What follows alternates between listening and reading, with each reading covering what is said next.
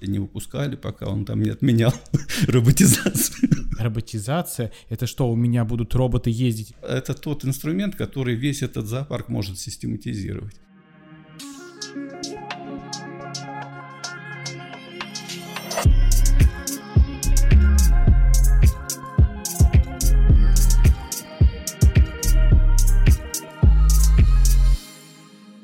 Всем привет, меня зовут Сергей Гребенников, и это подкаст «А за окном Россия». Здесь мы говорим об интернете, технологиях и о том, как а, эти самые технологии меняют нашу жизнь, ну, как правило, в лучшую сторону. Сегодня в гостях у меня Сергей Ватяков, а, директор по корпоративным клиентам IT-компании МиГ-33 и одновременно совладелец а, компании. И также Сергей у нас а, председатель кластера RAEC RPA. И вот на эту тему, связанную с RPA, я очень сильно хочу поговорить. Сергей, добрый день. Добрый день всем. По-моему, год назад ко мне пришли коллеги и говорят, а давай в RAEC запустим кластер по RPA. Я говорю, что это? Вот, Сергей, что это? Ну да, да, я, я общался в этот момент как раз с Алексеем Астафьевым, это один из основателей электроник российской платформы. Э, он хвастался, что, в принципе, запустил с Раеком такой проект. Ну, и я, конечно, радовался. Э, что такое RPA? Э, на самом деле, это обычная совершенно технология, похожая на те технологии, которыми мы уже десятилетия пользуемся. Да, просто она а, позволяет автоматизировать рутину, рутинные процессы, которые выполняет человек за компьютером. Ну вот, и я бы, наверное, сказал так года три, три или пять лет назад об этой технологии. Сейчас RPA это совсем другое. То есть э, технология развивается, вот за последние 5-7 лет она э, становится все интереснее и интереснее, и появляется возможность использовать другие направления искусственного интеллекта совместно с RPA. И таким образом она, ну, эта технология становится все умнее. И в результате процессы, которые выполняет человек, практически все можно роботизировать. А давайте на примерах, потому что вот я вот условно обыватель, я вообще вот слышу термин э, RPA, роботы, автоматизация впервые. Вот как это работает? Ну, довольно просто. Человек, э, выполняя свою работу, пользуется компьютером. Ну, это всегда. То есть сейчас без компьютера практически ни одна работа не делается. И э, работая клавиатурой, мышкой, он заходит в браузер, заходит в какие-то приложения, э, пользуется программным обеспечением.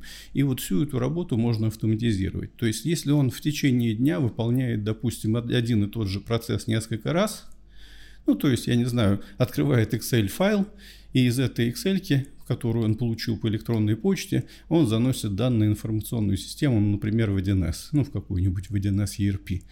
Вот, и в результате вот этот процесс можно очень легко роботизировать. Вот такой процесс может сделать робота э, студент старшего курса вуза айтишного. Причем он потратит на изготовление этого робота дня три опять на примерах, смотрите, давайте вот мне, например, э, в почту пришел билет, который я только что купил на сайте Turkish Airlines, к примеру, и у меня э, случилась запись в моем Google календаре о том, что там 15 сентября я вылетаю по маршруту Москва-Стамбул. Правильно я понимаю, что это вот и есть RPA? Да нет. Нет? Я думаю, что это обычная автоматизация. На самом деле такие процессы можно автоматизировать там десятком различных способов. То есть можно каким-нибудь Telegram-ботом, да, как бы соединив его через э, API э, с каким-то сервисом по продаже билетов. То есть таких способов много. То есть возможности э, программных роботов, они значительно шире значительно шире. То есть программный робот может распознавать изображение, выбирать какие-то ключевые слова, которые необходимы. Там, допустим, номер договора, сумму договора, еще что-то. И переносить эти все данные по назначению.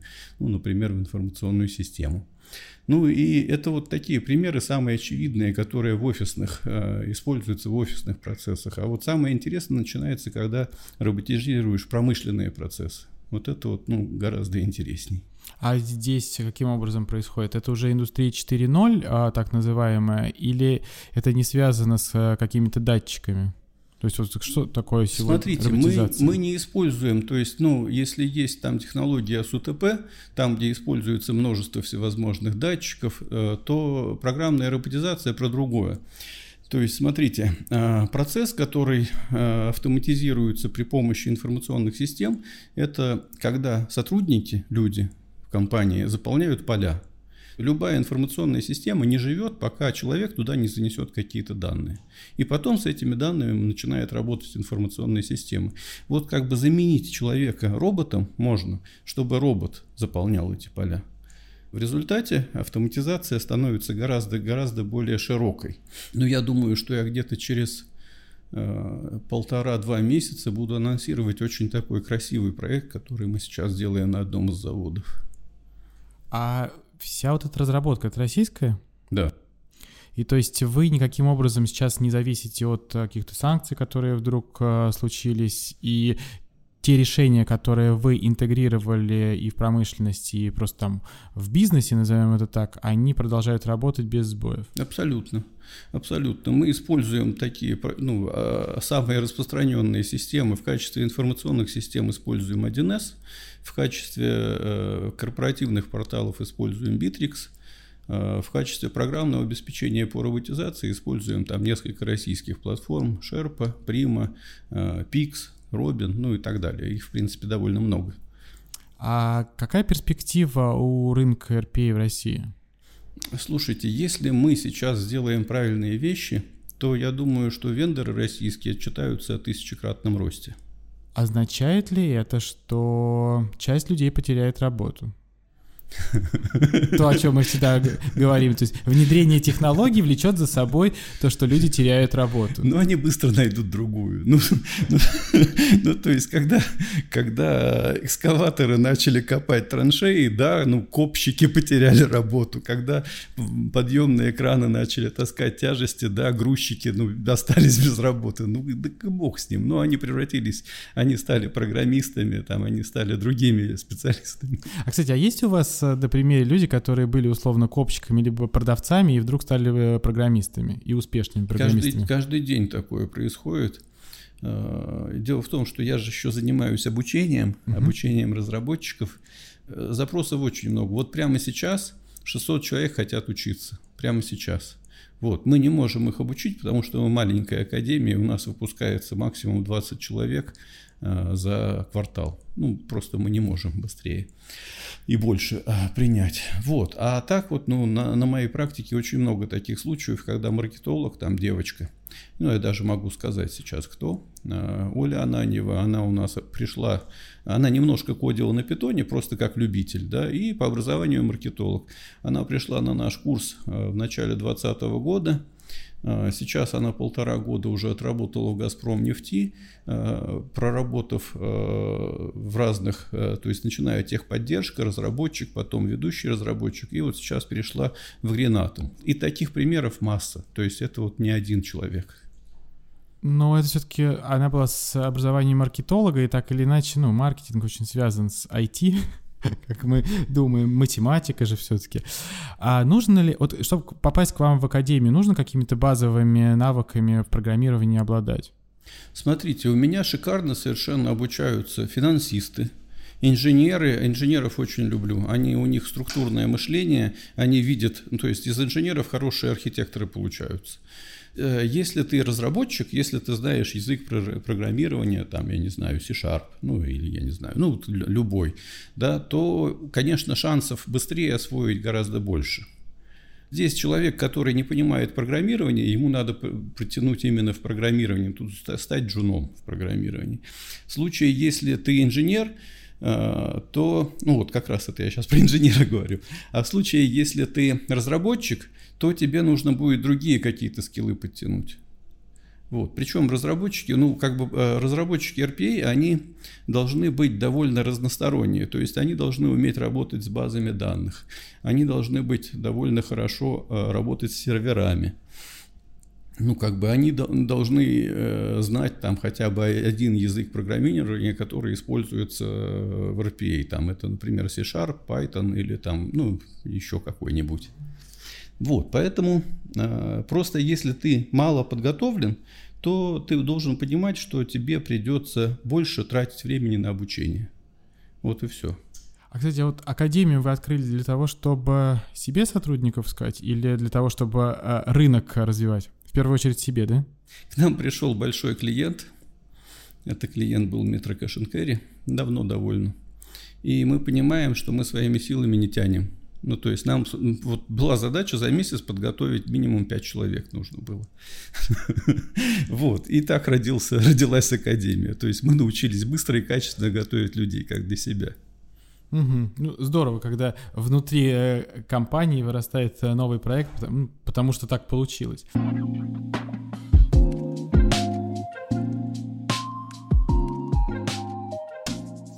Хорошо, если опять вернуться к роботизации, к бизнесу, э, потому что я хочу для себя понять, и чтобы слушатели осознали, э, что они на самом деле с э, этим сталкиваются каждый день. Вот я, например, бизнес какой-нибудь не, ну, средний, предположим, да, занимаюсь торговлей. Как мне понять, какие процессы мне роботизировать? И вот, то есть как вообще, ну, то есть у меня нету роботов, ну, условно, да, я прихожу к вам, вы что делаете дальше для того, чтобы мне роботизировать процессы? Смотрите, ну, у нас на сайте есть такой калькулятор, который позволяет простейшим способом оценить, э, оценить э, окупаемость внедрения. Вот, он находится на, на, на сайте MiG33 слэш калькулятор по-английски. То есть любой может зайти и посчитать. Там потребуется внести несколько параметров, которые вы точно знаете. Зарплату сотрудника, э, который выполняет этот процесс. Вот, ну, как бы, когда выбираете конкретный процесс, э, сколько там минут в день он тратит на выполнение его, ну и так далее, и так далее. И вот потратив минуты две, наверное, вы сразу же увидите цифры, цифры э, эффективности внедрения. Таким образом, это такой грубый фильтр, когда фантазии мы отсеиваем. А дальше э, лучше всего, конечно, работают эффективные кейсы. Э, моя мечта сделать сборник, хороший сборник кейсов. То есть, по сути дела, начали это делать в ДИТе, э, появилась такая карта РП и решений, но все затухло с уходом одного из лидеров этого проекта. Вот, и на самом деле надо это продолжать потому что это очень-очень популярный запрос. Люди хотят почитать, просто выбрать свою отрасль, найти похожий кейс и про него почитать. А вот можете поделиться каким-нибудь кейсом, которым можно поделиться со слушателями? Вот как происходит процесс роботизации, как вот компания пришла с одной задачей, она ее, может быть, решила, вы ее в процессе немножко перестроили, и все остались счастливы. Вот можете что-нибудь такое рассказать вот прям на пальцах? Ну, таких кейсов просто огромное количество, и какой бы вспомнить самый ближайший. Ну, на самом деле, вот сейчас, я из последних просто расскажу, к нам обратился э, директор завода. Мне просто лично позвонил, мы с ним когда-то давно общались, рассказывали про роботизацию года три назад, и вот он дозрел до этого дела. Вот, он говорит, посоветуй мне, кто мне внедрит информационную систему производственную. Ну, я, в принципе, так набросал несколько компании, да, он туда обратился, это было ну, просто адски дорого. То есть, ну, это какие-то бешеные деньги и сроки по внедрению. Ну, он жалуется мне, что ну, он на такие суммы не рассчитывал, да. Ну, и озвучивает, что бюджет примерно вот в таких рамках. Я говорю, ну, давай сделаем, давай как бы используем готовые системы, да, и приладим к ним программных роботов. Ну вот, давайте расскажу для производственников. Ну, я думаю, что можно рассказать так обезличенно. Вот, например, а, завод производит там какие-то изделия в сборе. Да, они состоят из деталей. Ну и, соответственно, а, поступает заказ на производство там вот таких вот изделий а, в количестве там 500 штук ну или там 500 тысяч штук, неважно, да. То есть, соответственно, такую спецификацию руководитель бросает э, в информационную систему, что вот надо произвести вот столько-то, ну и чертеж и спецификацию. После этого э, дальше действует программный робот. Программный робот распознает спецификацию, понимает, какие запчасти они производят самостоятельно, какие запчасти они должны закупить, и дальше идет на склад. Робот идет на склад, ну виртуальный склад, и смотрит, в каких ячейках что лежит. Соответственно, он подбирает, бронирует те детали, которые потребуются для производства. Если э, не хватает других деталей, ну, то есть, как бы их надо закупить, да, соответственно, дает поручение закупщику закупить то-то, то-то и то-то.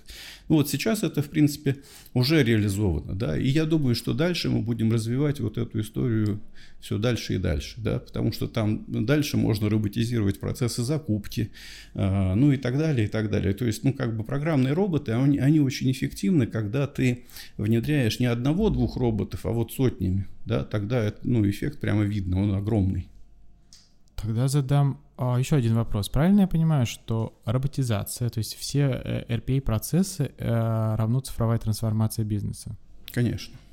Когда мы работаем с роботами, вот, например, вот на том же самом кейсе, раньше вот эти вот запчасти на складе хранились ну, довольно хаотично. Ну, просто кладовщик укладывал как-то так, как ему хочется, да, ну, ориентируясь на размер запчасти. То есть огромная запчасть лежит на полу, ну, средняя в ячейке, где там помещаются маленькие там крепежи, они там отдельно, да. Сейчас в результате мы пронумеровали все ячейки склада и, ну, то есть как бы навели полный порядок.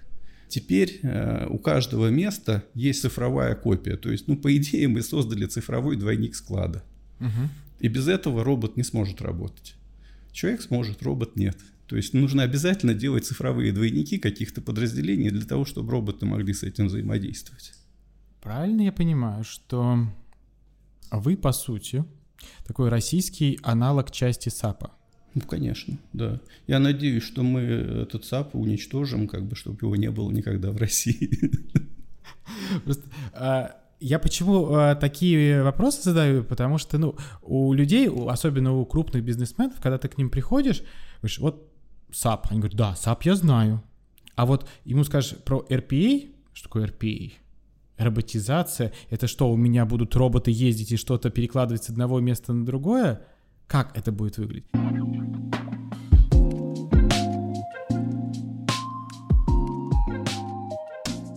Следующий вопрос про страхи. Наверное, вы, когда приходите в крупные компании, говорите, а давайте как бы, ну, внедрять цифровую трансформацию, давайте менять ваш бизнес. Да, нужно вложиться, но потом это будет а, приносить а, дополнительную прибыль.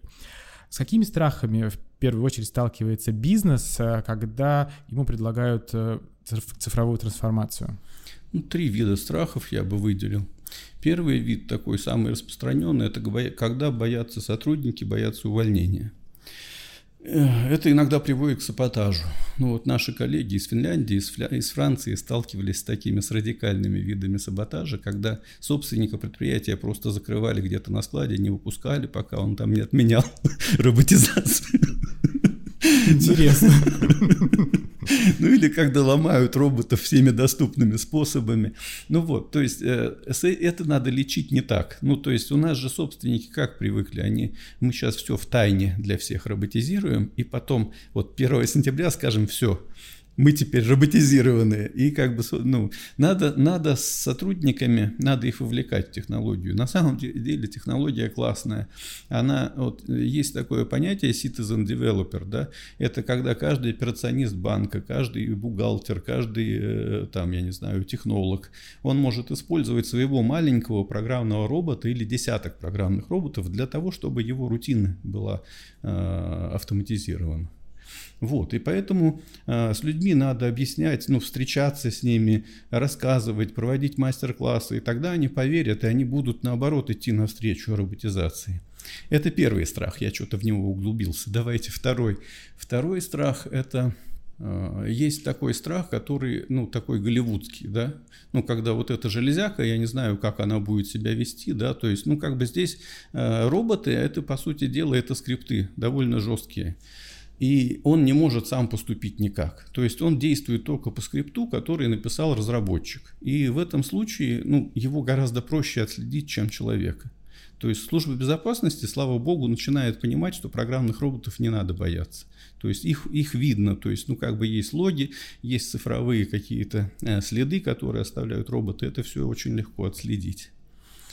Ну, конечно, есть проблема кадровая, да, то есть, ну, как бы это, ну, айтишники боятся, ну, IT-директора, они боятся внедрять роботизацию, потому что это еще одно непонятно что, которое надо изучать, надо как бы растить своих людей, ну, и так далее, да, и они всячески э, стараются, ну, то есть, если им навязывают лишнюю технологию, они стараются от этого как-то откреститься, да, у меня и так целый зоопарк, зачем мне еще одно?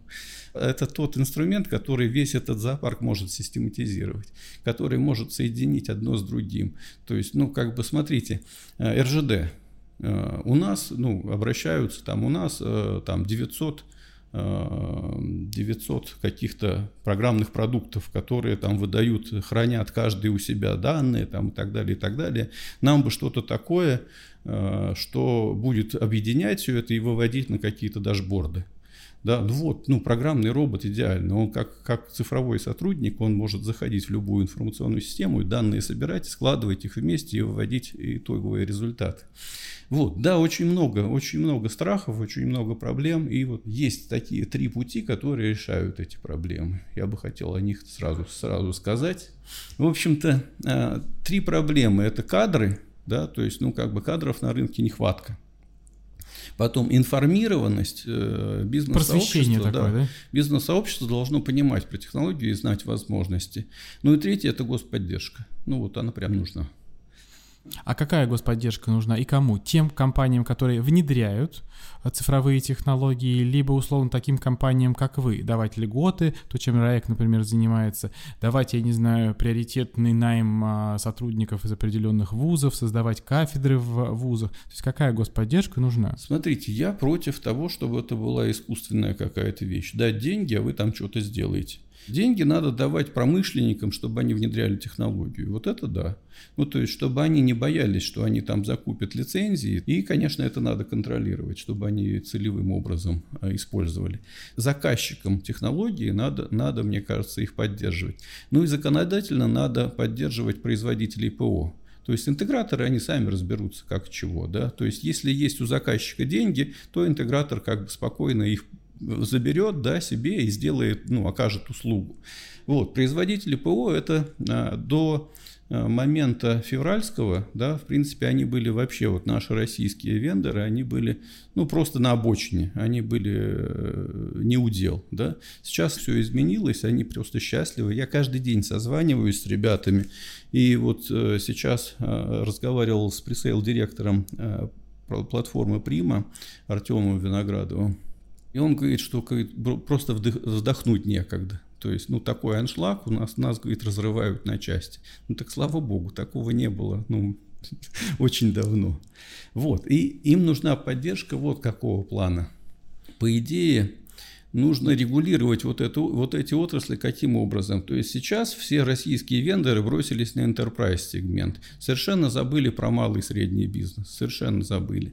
Вот, и нужно каким-то образом регулировать, что если ты хочешь получать там гранты, если хочешь, то, пожалуйста, вкладывайся в продукты для малого бизнеса, для среднего бизнеса. Да? Enterprise, он как бы, ну, он, он, он это, это сладкий кусок, но это не весь рынок.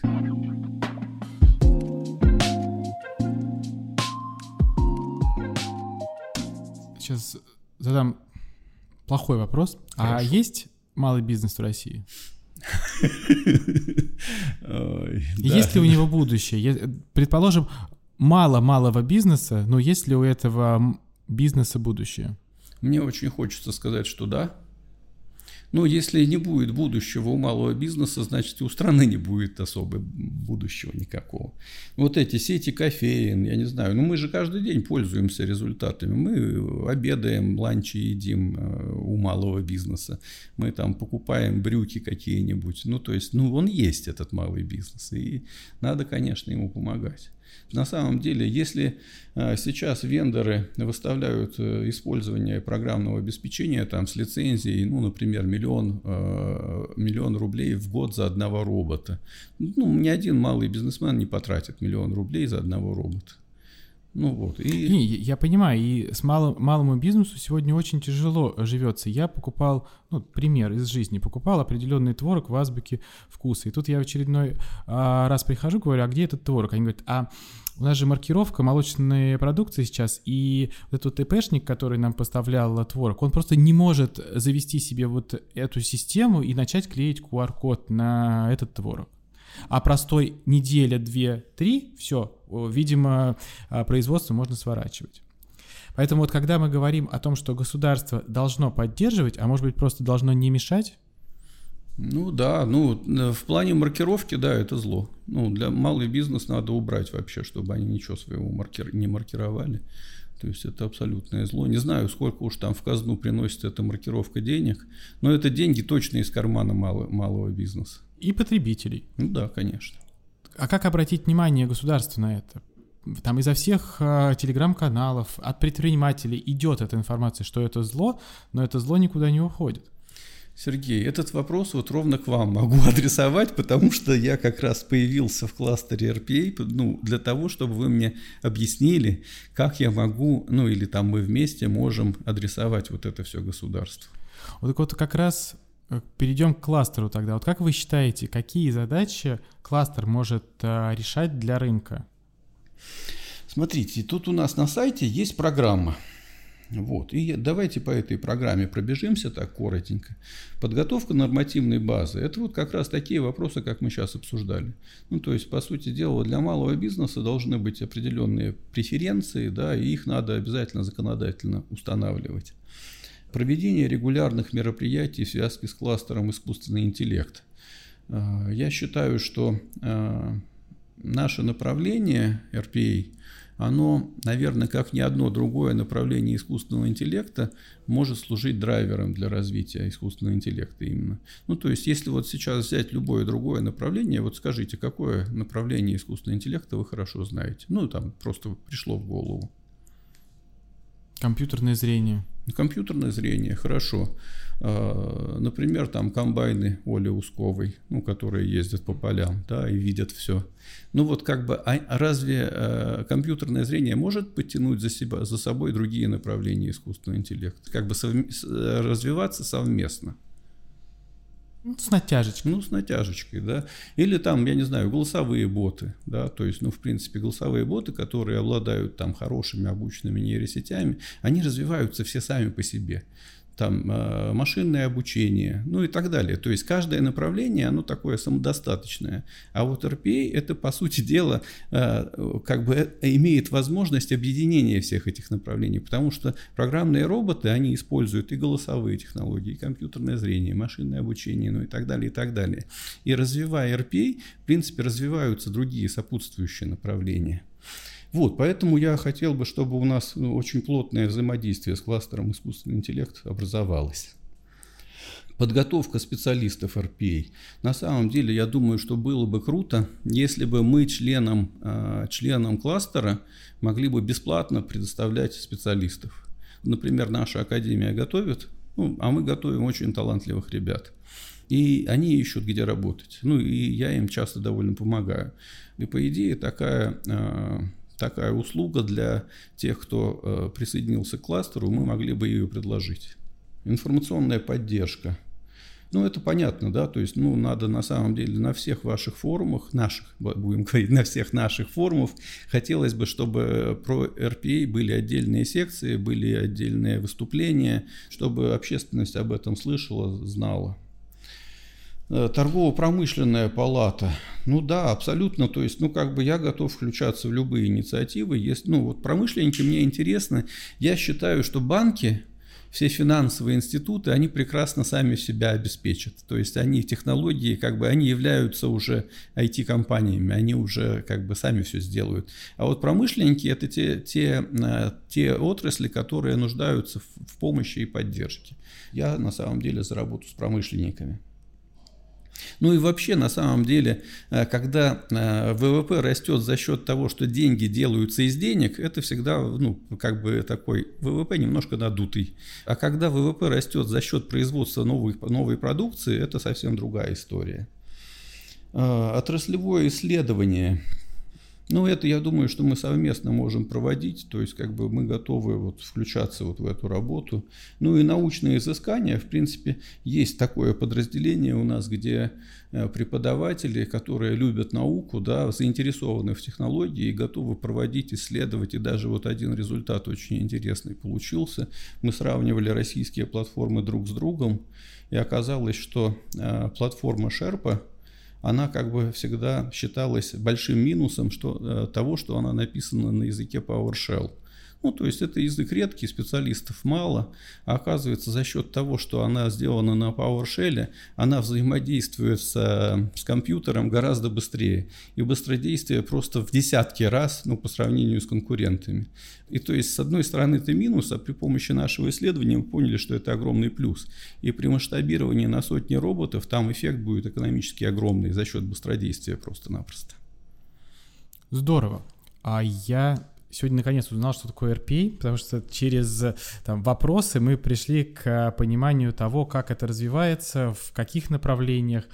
Мы будем заканчивать наш а, профессиональный блок, и я думаю, что так сейчас подвели такую черту, что будет делать э, кластер в ближайшее время. Думаю, здорово, если мы там через полгода встретимся и э, друг у друга спросим, а что получилось, а что нет и почему. Вот на этом профессиональный блок э, закончим и хочу немножко позадавать такие личные вопросы. Блиц, короткий вопрос, короткий ответ.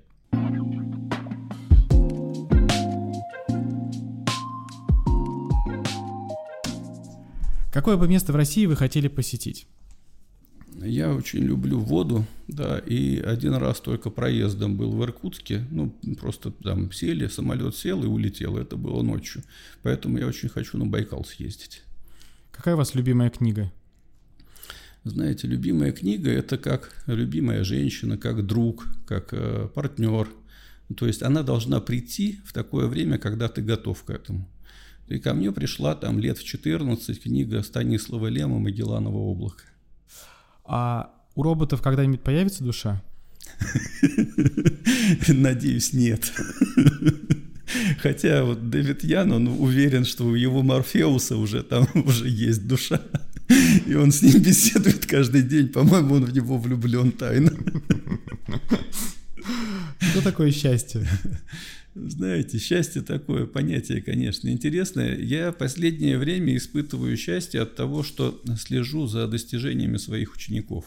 Ну вот ребята, которые, ну, э, там отучились там 2-3 года назад, и сейчас я вижу, как у них карьера прет, как они занимают там крутые должности, как они, ну, получают удовольствие от своей работы. Это прям реально счастье. Это круто. А добро побеждает зло?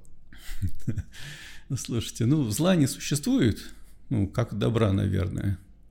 Ну, то есть в христианском, э, в христианских традициях я в это не верю. А если добро э, рассматривать как прогресс, как э, ну, науку, то да, она победит. Спасибо. Это было очень интересно. А со мной сегодня был Сергей Ватяков, а, человек, который для меня сегодня открыл а, роботизацию и все, что связано с а, новыми технологиями. Сергей, спасибо большое. Мы обязательно продолжим. И благо в Райке есть а, кластер, посвященный этой теме. Я думаю, будет интересно. Спасибо большое и до новых встреч в эфире. Да, спасибо. Я взаимно благодарю.